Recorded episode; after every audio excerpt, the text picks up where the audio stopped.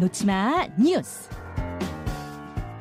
예, 이 시각 온라인을 뜨겁게 달구는 뉴스 놓치마 뉴스 강승희 씨 어서 오세요. 안녕하세요. 오늘 사실은 정치권에 좀 네, 그, 큰 뉴스가 두 개 있는데, 하나는 윤석열 대통령 출국이고, 하나는 이재명 대표 검찰 출석이에요. 시간을 제가 조금 헷갈렸습니다. 이재명 대표 출석 시간이 10시 20분이고, 생각해보니 대통령 출국 시간은 이게 비밀이어서, 네. 아직 발표 안 됐습니다.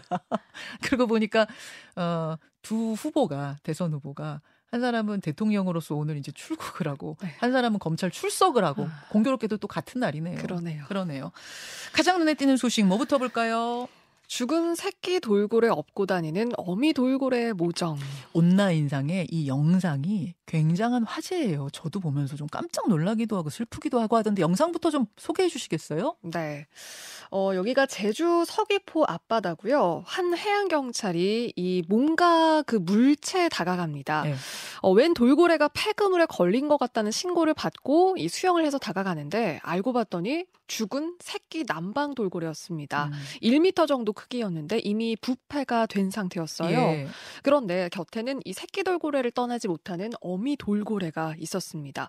그러니까 이미 부패된 새끼를 지느러미에 얹고 계속 바다를 유영하는 그런 어미 돌고래였고요. 세상에. 사람이 다가가니까 새끼를 빼앗길까 싶어서 반대쪽으로 계속 달아나기도 했다고 이 경찰이 진술했거든요. 여러분 지금 저희가 유튜버 레인보우로 영상 보여드리고 있는데 하얀 물체 있죠. 네. 저게 저게 부패한 새끼 돌고래인 거예요. 이미 부패했어요. 네. 하얗게 됐어요. 근데 어미 돌고래가 자기 지느러미에 저 새끼를 업고 사람이 다가오면 업고 보호를 하는 거예요. 네. 새끼 곁을 떠나질 못하는 거예요. 그렇습니다. 그래서 이 모습 때문에 사람들이 뭔가 울컥하기도 하고 이 어미의 모정에 뭔가 좀 감동한 그런 메시지들이 이어졌는데요. 음. 어, 이 모습이 그러니까 흔한 모습은 아니라고 해요. 전문가들은 일부 돌고래류에서 이런 행동이 나타나는데 본능적으로 이 새끼를 살리기 위해서 수면 위로 올려서 호흡할 수 있게 떠받치는 그런 증상이다라고 이야기도 했고요. 네.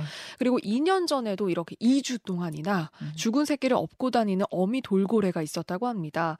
온라인상에서도 새끼가 죽었어도 어미는 차마 음. 보내지 못하고 함께하고 싶은 거다. 동물도 어미 마음은 다 똑같다. 너무 마음 아픈 무정이다. 뭐 이런 이야기들이 있었습니다. 요즘 사람이 어, 어머니가 아이, 자식 아동학대하는 또 부모가 아동학대하는 뉴스 너무너무 많이 네. 봤잖아요. 정말 사람보다 나은 돌고래네요. 예. 요새 제주에서 그리고 돌고래가 많이 보여요. 네. 예. 그래서 전, 저런 장면도 포착이 됐습니다. 아, 다음으로 가죠. 가사 도움이 왔다 간 후 반려묘에게 발견된 핏자국. 무슨 일이 있었습니까?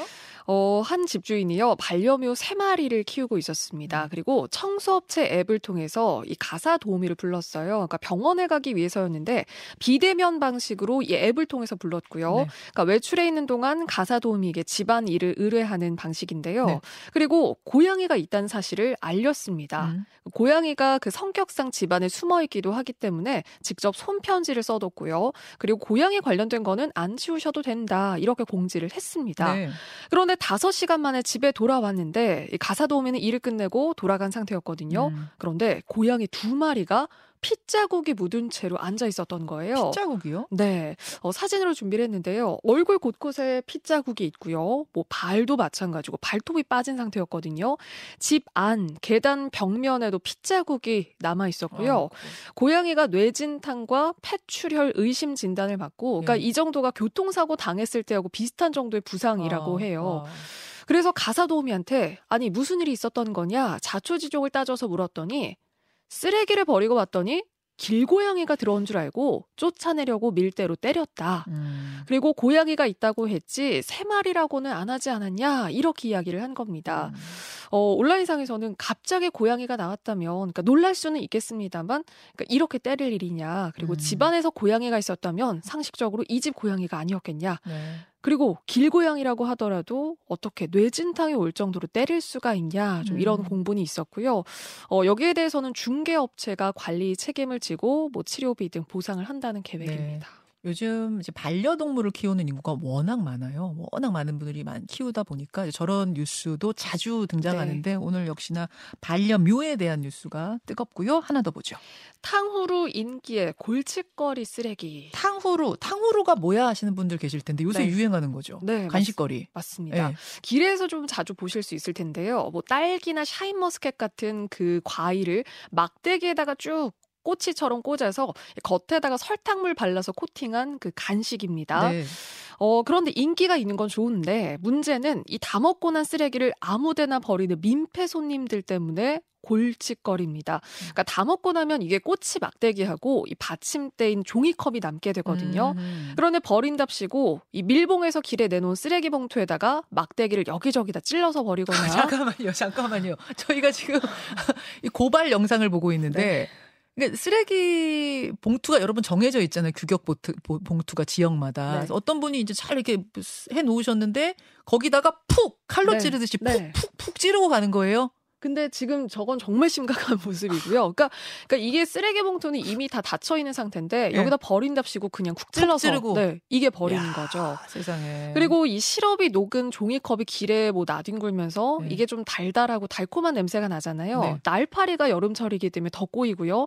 끈적한 게 바닥에 녹기 때문에 다니는 사람들 신발에 끈끈하게 붙기도 하고요. 음. 근데 이게 문제가 한 명이 이렇게 꽂아버리면 너도 나도 우르르 따라서 다 꽂아버리는 바람에 쓰레기 봉투가 고 슴도치처럼 변했다. 지금 선인장 같아요, 선인장. 네, 이런 이야기까지 나오고 있고요. 그래서 한 탕후루 가게에서는 예. 자정적으로 그러니까 주변 상가나 거리에 버리지 마시고 가능하면 매장에다 쓰레기를 버리고 음. 가라. 이렇게 관리를 하는 가게들도 있어요. 예, 예 사장님들이. 네. 음. 그렇지만 기본적으로 다 먹고 난 쓰레기 뭐 이거 들고 나갈 수도 있잖아요. 그렇죠. 그래서 기본적으로 남한테 피해 안 주도록 그러니까 잘 정리를 해서 버리는 게 당연한 상식 아, 니냐 상식이죠, 상식이죠. 네. 근데 왜 이렇게 놓치마 뉴스 하다 보면 비상식적인 뉴스가 많아요. 그러니까요. 상식만 지켜주십시오, 여러분. 더도 바라지 않습니다. 상식만 좀 지켜주십시오.